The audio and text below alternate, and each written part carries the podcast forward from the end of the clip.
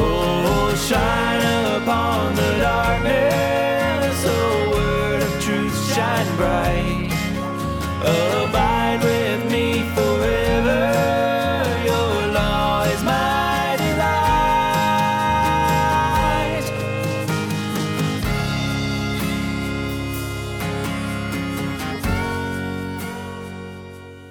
Hey everyone, and welcome to Theonomoney, where we seek to help the good man leave an inheritance to his children's children.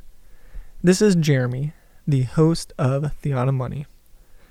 This week on the podcast, I recorded an interview with my friend uh, Chase, and it was just on like starting a business and important things to keep in mind and stuff like that from a Christian man who has started multiple businesses and will be starting multiple more in the next year or two. So, this is an episode you do not want to miss. I mean, I hope all of them are, but especially this one. If you want to learn how to be a Christian businessman and to uh, do what you can to uh, really be effective in market, to grow more, develop more for your family, and to, you know, leave an inheritance for your children and their children, like I just said. One quick note I want to make before we get into this episode. Last week, I accidentally said the great tradition of economics. I meant to say the great conversation of economics. That is, looking at the development of economics throughout world history. Different ideas that have been proposed and or accepted and or tried and or rejected by various different people throughout thousands of years of history, and especially that history of economics that has its foundation in Scripture. So we look at that history and development of economics, not just with recent people like Gary North, Thomas Sowell, and Ludwig von Mises, but going a bit further back to Adam Smith and much further back than that, trying to understand the development of economic thought throughout the centuries. And so, with that note on the last episode, uh, let's go ahead and dive into uh, this interview with Chase. All right, everyone. I am here with Chase Murphy. So, Chase, I'll give let you take a moment to uh, introduce yourself to everyone. Hi, Jeremy. Thanks for doing that. Again, my name is Chase Murphy. I am a Christian business owner, husband, father of two, uh, who currently resides in Oklahoma. Uh, some would call me a serial entrepreneur because I'm always looking for the next business and the next opportunity uh, to expand my business portfolio. And by virtue of doing that, be able to do more for the kingdom. That's really great to hear. So, what got you into that? Is that like you were kind of raised in a family where your dad was starting businesses, or is this just something like one day you're, or maybe for a long time you're thinking, I want to start a business, and then one day you finally just did and it escalated from there? well, I was raised in a family where my dad owned a mechanic shop and he worked at the mechanic shop, you know, all the time. So I was around someone who was entrepreneurial and business minded. But from the time I started working, I realized that I work better when I work for myself than when I work for somebody else. Not to say that I'm less productive. I just found that I can be more creative and more open whenever I work for myself. So my wife and I attempted to start our first business probably about 15 years ago.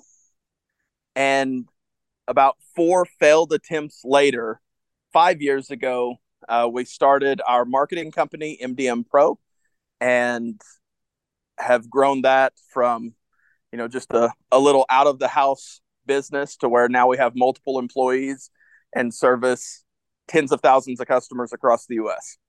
Wow. That's really great to hear. Yeah, I get that um it's easier to work for yourself than uh, to work for someone else because if you're working for someone else, especially if it's a larger company, you kind of have the bureaucracy and like getting something approved to pay for could take a, a week when it's like but if I don't get this paid for today, we're going to lose out on the free shipping deal they have going on or something like that. And there's just a lot of things that kind of tie your hands. But if you're running the business, you can just make the decision on a moment's notice, like, hey, we need to do this. Yeah, absolutely. And one of the things that you notice whenever you own the business is when it comes to where the funds that are generated from that business are invested, are implemented, when you have control of that, then it's not going somewhere that you disagree with, be it uh, theologically, be it emotionally. It's not going somewhere that you would disapprove of. Mm-hmm. And the thing is, is whenever you look at the work that you do, anyone doing any job anywhere, the work that you do has an inherent value to it. And that value is going to fill a coffer. Now, it can either be filling the coffer of the employer that you're working for, be it the CEO corporation, or it can fill the coffer of your personal family and yourself. And who's going to be better with the money and where the money goes and spending that money, that employer or you? Yeah. And also just the value of your labor. When you're working for yourself, you get the full value of your labor. If you're working for someone else, then you don't get the full value of your labor because they have certain overhead they have to cover. And so you need to be making the company at least double or triple what they're paying you in salary to cover their taxes, their sunk costs, their uh, you know, they're paying your the other side, the employer side of your taxes, insurance and the facility, all kinds of things they have to pay. So yeah, they need at least double what they're paying you in income from for themselves because of your working there. Yeah, and you'd probably be surprised to know that most businesses shoot for over 10 times mm-hmm. what they pay you in what they get from you. Mm-hmm. Yeah. So, so you can either work for money for somebody or you can learn to make your money work for you. Mm-hmm. And the mm-hmm. only way that that's going to happen is outside of the regular nine to five job. Mm-hmm. Yeah. And a lot of that, I'm sure this is probably how it started for you. You had your probably nine to five job, and then you were starting your your first few failed attempts, and then finally when you really struck it with the marketing company, that was like your your moonlighting. Your come home, eat dinner with the family, and then spend an hour or two each evening working on this until you really got it going. Well, I actually I did that a little wrong. Mm-hmm. Uh, not the way that I would advise people to do it, uh, though it does tend to make for a better outcome. I realized what I was doing, I didn't agree theologically with the company, the organization. I didn't agree with where their money went, where their ideologies were. And I talked with my wife, and we agreed that though we have had these failed businesses, we understood that if I fully invested into a business, that we could make it go, you know, by God's grace, that happened because I actually left my job and then opened my business, which wow. I do not recommend for the average Joe. Um, but you definitely have to have a lot of drive and desire to make sure that comes true. Yeah, a lot of drive and uh, hopefully a decent safety net in your bank account to cover your bills while you're getting the business up and running. yes, because we didn't have a big one of those. Mm-hmm. Wow, that is impressive that you did that and it worked out. And like you said, I would not recommend uh, many people to try that because of the high risk there. Absolutely. And that's, I actually work with various business owners and I, I work with entrepreneurs, but I also work with entrepreneurs, the people who would like to be entrepreneurial, who want to own their own business. And that's one of the first things that I tell them, you know, these are the mistakes that I've made. Mm-hmm. This is how it can hinder you. Let's learn from those and not repeat those in your you know business adventure mm. so would you recommend most people then kind of start the uh, moonlighting in the evenings type thing and once they have a decent bit of income coming from their business then maybe quit their current job or switch their current job to only part-time and put more hours on their uh, business they're starting well the first thing that you have to do is you have to go to financial literacy mm. and robert kiyosaki actually wrote a really great book on it called rich dad poor dad which is fantastic and one of the things that you have to realize is you have assets and liabilities. And most people don't truly know what the difference between an asset and a liability is, mm-hmm. where most people would say that their greatest asset is their house. Well, the thing is, is it's actually not your house because your house isn't generating you income. So it's just costing you money. And the housing market is historically volatile, though those waves come every 10 to 20 years, it still happens. So houses that were bought in 2006 for a million dollars in 2009 may have been worth $300,000. Mhm. So that volatility means that really that's not your biggest asset. And if it is, then you know we we've got a few issues. But one of the things that you have to realize is all of your expenses every single month, what is that amount? And you need to get your passive income to exceed all of your expenses on a regular monthly basis so that you can completely step away from everything you're doing at a job and the nine to five monday through friday type deal and make the money that you earn actually go out and earn money for you. Mhm. and there are various ways to do that whether it's starting a business um, is, is a fantastic way. Investing in real estate is a fantastic way. But you want to do things that require the least amount of your time up front so that you can start generating that income early and then you can get into things that require more of your time once you no longer have that job that you're dependent on to pay your bills That makes sense. Yeah, trying to figure out what things have the uh, highest rate of income per hour of input based on your specific skill set or what you could uh, learn and develop a skill set in. absolutely It's cool. And uh, you said you're a serial entrepreneur. So are there uh, some other companies you want to talk about besides your advertising marketing company? Yeah, so we've got MDM Pro, which is our marketing company that does self promo. You know, we can do shirts and hats and pins and everything that you can imagine a logo on. We do that. And then I also own BioSafe Global Technologies, which is an energy services company. Uh, we started that one when we realized that there was a need for improved indoor air quality and energy conservation. Uh, there were a lot of funds available for it right now for Native American tribes, for businesses, and for states. Uh, so we actually started that a couple of years ago and kind of worked through. And now we're writing grants that go into the DOE, and and we're able to fully fund project projects with grant funds that are out there. And we also have a diabetic wound treatment company, uh, Lavior Tribal, that does diabetic wound treatment and management as well as traditional wound management. And then we've got a few more businesses that we're going to end up starting probably here in the next couple of years. Wow, that's really cool.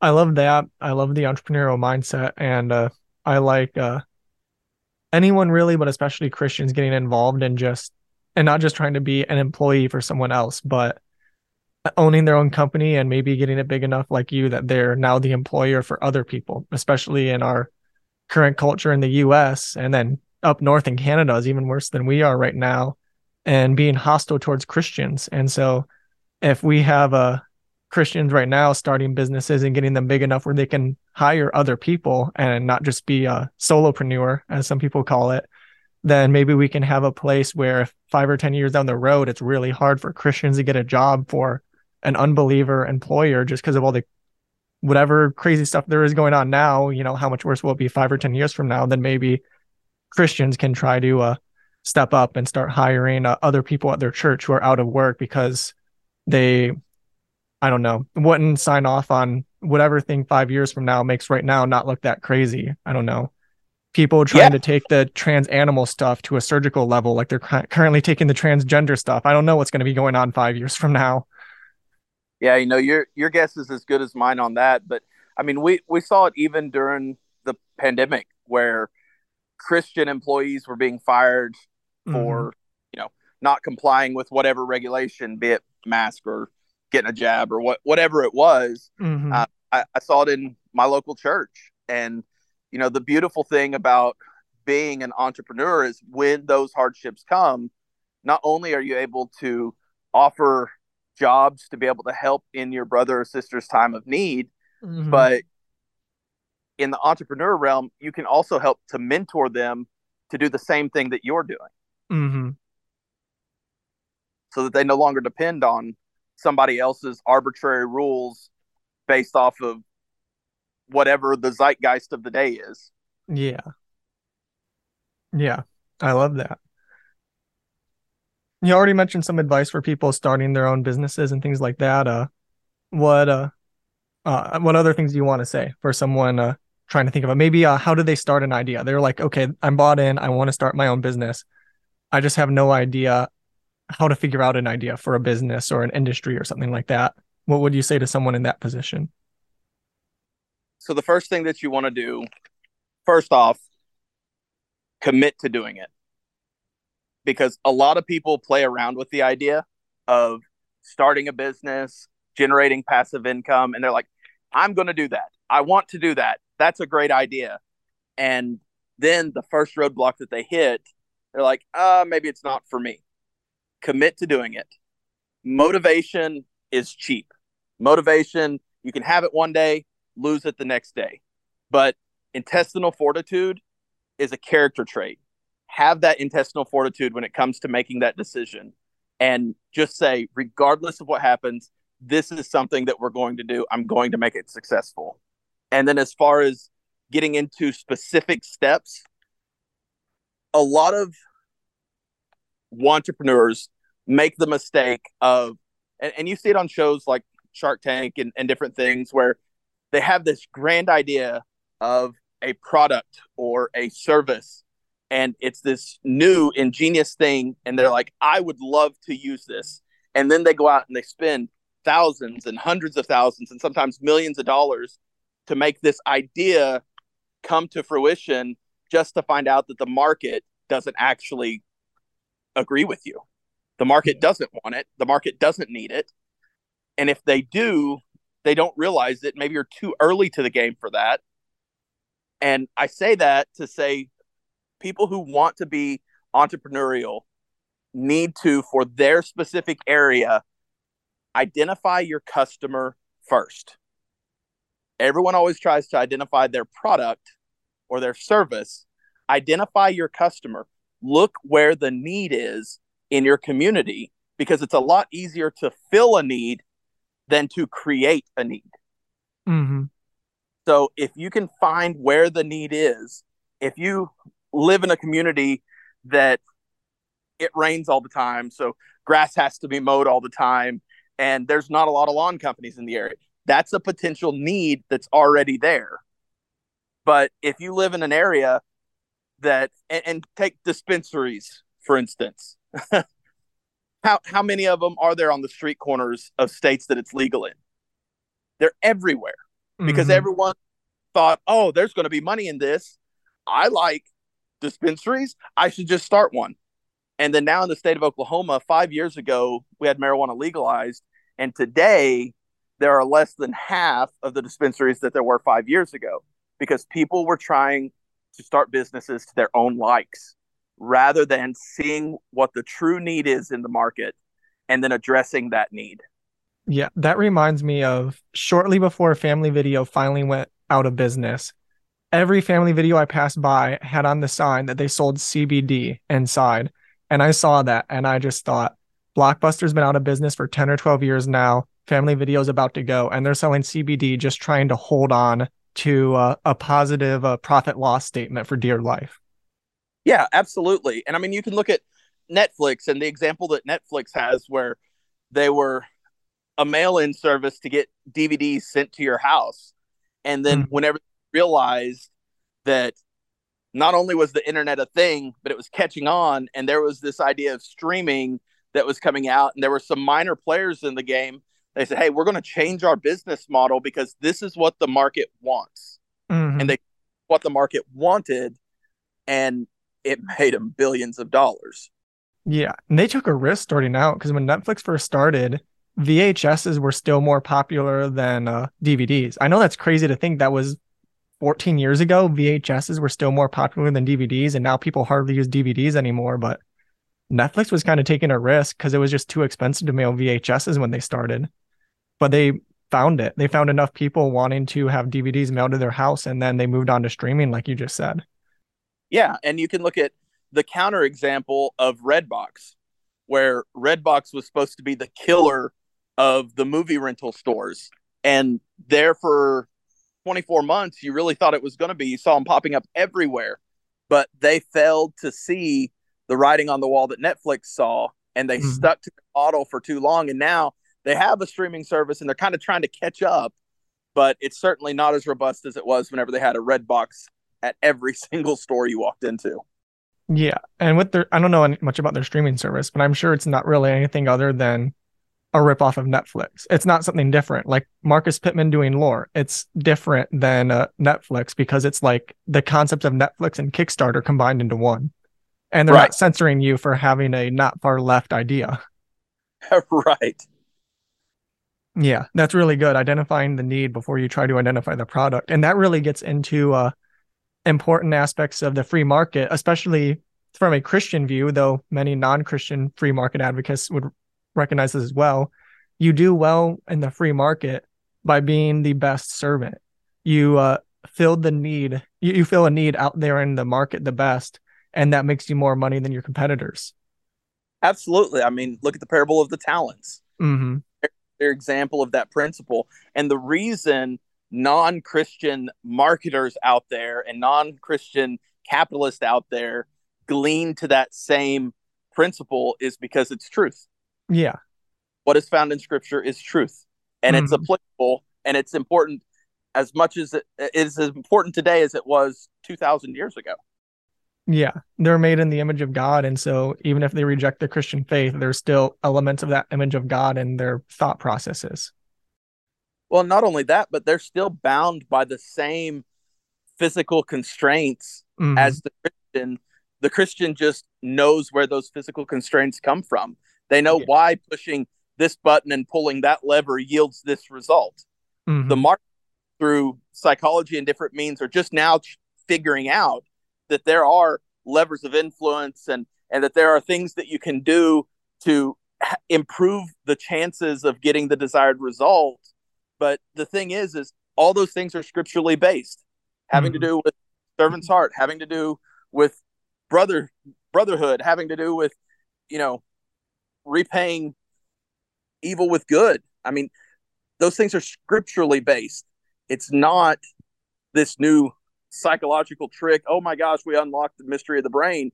No, it's always been there, and the scripture points you to it. But everyone else is just now catching on and trying to find a way to justify that outside of scripture. But we know where it comes from. Yeah. Science is just now figuring out what the Bible's been telling us for 2,000 years. Or more. Yeah. Yeah. hmm Yeah, that's great. Anything else you wanted to say? Uh, so when it comes to starting a business, obviously one thing that you're going to need is you are going to need some cash reserve, even if you're starting it just in your spare time. There's going to be cost of implementation, and I highly recommend, highly, highly recommend any Christian entrepreneur out there, someone who wants to start their own business, get with a Christian business owner who has built something, who has done something, who has a successful business. It doesn't even have to be a big multi million dollar deal, but get with someone who started something and ask them if they'll mentor you, ask them if they'll help you, because you're going to be able to avoid a lot of the pitfalls that they had and you'll be able to capitalize on a lot of successes that they've had. So lean on your family because That's you have brothers in Christ that are out there who have been where you are, who have wanted what you want, and who have gotten the bruises and broken bones and come out the other side with that prize. And they want to help you get there. Yeah, that's great. And then think about that over the course of a, a couple generations. You've got a few Christian businessmen that have done well in a church, and each of them teach a few other men in the church. And then all of those men teach their sons. And in like two generations, you have, I don't know how many dozens of uh, people who have the potential of being good businessmen from learning from their fathers and grandfathers and the people that mentored their fathers and grandfathers. Absolutely. And the thing is, is anybody can do it. hmm You just have to have that intestinal fortitude to say, if someone can do it, I can do it. And if I want to do it, I'm going to do it. And then you just you go out and make it happen. You've got to put in the work every single day to make it happen. Because when you let your foot off the gas, guess what? The car slows down. Mhm. It's the same in business. When you let your foot off the gas, the car slows down and it begins to coast, and eventually it will come to a stop. So have that intestinal fortitude to keep your foot on the gas, but don't forget to bring your family, to bring your friends along with you. Mhm. That's one other piece of advice that I would give any budding entrepreneur. Don't forget to include your family, your spouse, your children. Be teaching them. Your first mission field is your home. Be showing the principles that you glean from business, be showing the principles that you glean about finances to your family so that they will know, they will understand, they can share. Yeah.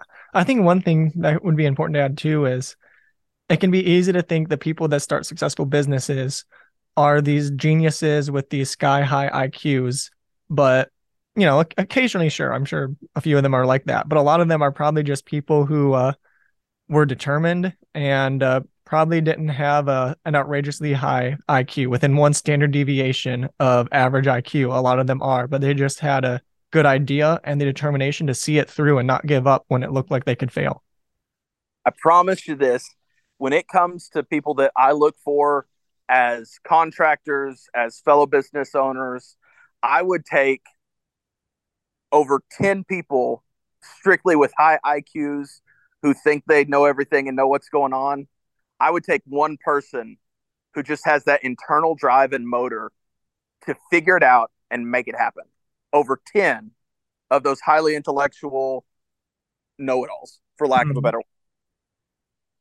Because, yes, those are the ones who are going to be successful. The ones who understand that even owning a business, you're going to put in work and they're in it for the long haul. Mm-hmm. Because And I can go ahead. I, I can teach skills and people can learn skills, but what I can't teach is that intestinal fortitude, that inner drive, that motor that pushes a person. hmm That's that's what you have to have. If you don't have that, if you have no motivation and no drive, owning a business is probably not for you because the thing that pushes business is your internal motivation and drive. You have to get up and be the most excited person for your business every single day that you get up. Yeah. I was listening to the audiobooks for Good to Great and Built to Last a couple months ago, and I forget which company this was, but it said uh, this company they built a factory out in the middle of nowhere and hired a bunch of farmers or kids who had grown adults who had grown up on farms as kids because they said I can be in a city and hire really smart people that have bachelor's and master's degrees, but I don't know if they have a good work ethic. Here at you know, in the middle of nowhere, I've got a bunch of people who are farmers and some of them will be super smart some of them won't you know you, you got your average iqs all over the place like anywhere else but they said Sure. these people who grew up on farms will have a higher work ethic than the people in the city and with that high work ethic i can teach them whatever i need to teach them I, I can I can teach a monkey to turn a wrench. hmm I can't teach someone to want to do it. hmm that's really good so i guess if nothing else uh, part of this is uh, telling you uh, i guess two main takeaways i would say from this is try to find a need in the a people to serve where there's a need in the market before you figure out your product and uh, find a product to match that need so you can serve that area that has need and then once you've found that beat everyone else when it comes to your drive to see it through to the end and if you can just find a hole in the market and you're driven to keep going then you should be able to figure things out Absolutely. And I would add a few nuances. If you're looking to get into the market, don't go into commodities like groceries, gas, the things that everybody sells. Because with commodities, you've seen it with Walmart, you've seen it with Amazon. It's a race to the bottom. Who Mhm. can become most efficient and sell what they have for the cheapest possible? Focus because you're driven, focus on the customer experience, delivering consistently, and expanding on what someone understands a sales or customer interaction should look like. Focus on those things, and your business is to the moon. Because with our business, our marketing company, for instance, for the first couple of years, I didn't really know enough about business, and I always wanted to be the cheapest guy on everything. I was the cheapest guy on shirts. I was the cheapest guy on pins, and that puts you in a race to the bottom. Mm-hmm. And I realized that what I needed to become, rather than just a shirt and a pin salesman, is I needed to become an advisor, an advisor that my customers knew, liked, and could trust. And my messaging started to change. You know, it was no longer, I'm the cheapest shirt you'll get.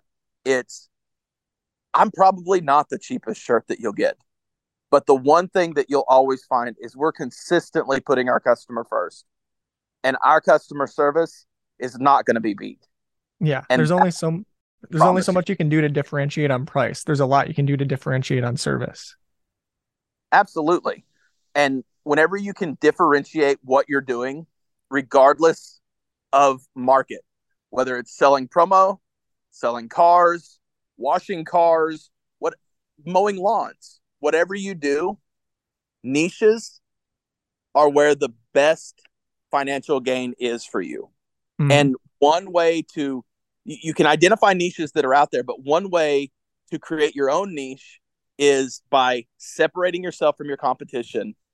One of the things that my salesmen do that separates us from every other promo business out there is every customer that my salesman sees at least three times a year, they are writing a thank you card that does not have our business name and has a minimum of both inside pages completely handwritten specific to that customer two to three times a year. That's a really great idea. because everyone's used to seeing emails everyone's used to getting phone calls. So our niche in the market is hey we're the ones that won't just shake your hand and make the deal happen but we're the ones that even when we come by to see you when we first meet you maybe when it's christmas time you're going to get a thank you card from us that is personally addressed to you telling you how much that we appreciate getting to work with you identifying something unique about that customer that you can point out from previous conversations. And let me tell you the effect that that has on your business and it's a small thing but it's different than everybody else. The effect that has on your business is near innumerable All right, so I hope you all really liked that interview and that you learned a lot from it. I'm going to put a couple links in the description of this episode to uh, some of Chase's websites. You can check them out. That t shirt website he mentioned, uh, like we were saying there, you know, these t shirt companies, in a way, kind of, you're getting the same t shirt with all of them. You know, like he does the super soft touch t shirts, and they're really nice, but they're also the same uh, soft t-shirts you'll get from other companies where he was talking about differentiating on service not prices. You know if you just go to i don't know 4imprint or um oriental trading don't they do like custom t-shirts? Whatever custom t-shirt website there is online you just kind of order whatever online and you're going off of whatever like you think is best. You're just like oh here's like the cheapest option available or okay i want to pay an extra dollar per shirt to get it the softer t-shirt or whatever but you go with Chase's company, and he's gonna want to talk with you. He's gonna ask you like, "Hey, what are these T-shirts for? Uh, are they for like I don't know? You're a nonprofit, and these are for donors. Okay, maybe you want like a nice, high quality polo or something like that. Or, oh, you uh, you run a shop, and these are for people that are you know working the shop. You want this type of material here. That way, it's gonna be breathable for them when they're getting super sweaty, and you know different stuff like that. He's gonna help you know like what's the best material to get and uh, you know work with you on stuff like that. And so that's how he sets himself apart with that business. And um, one that's you know advertising for him. And then two like model stuff like that with whatever business you do. Also chase wanted me to mention that lord willing uh, next year at the beginning of next year he's going to start a christian business mentoring program.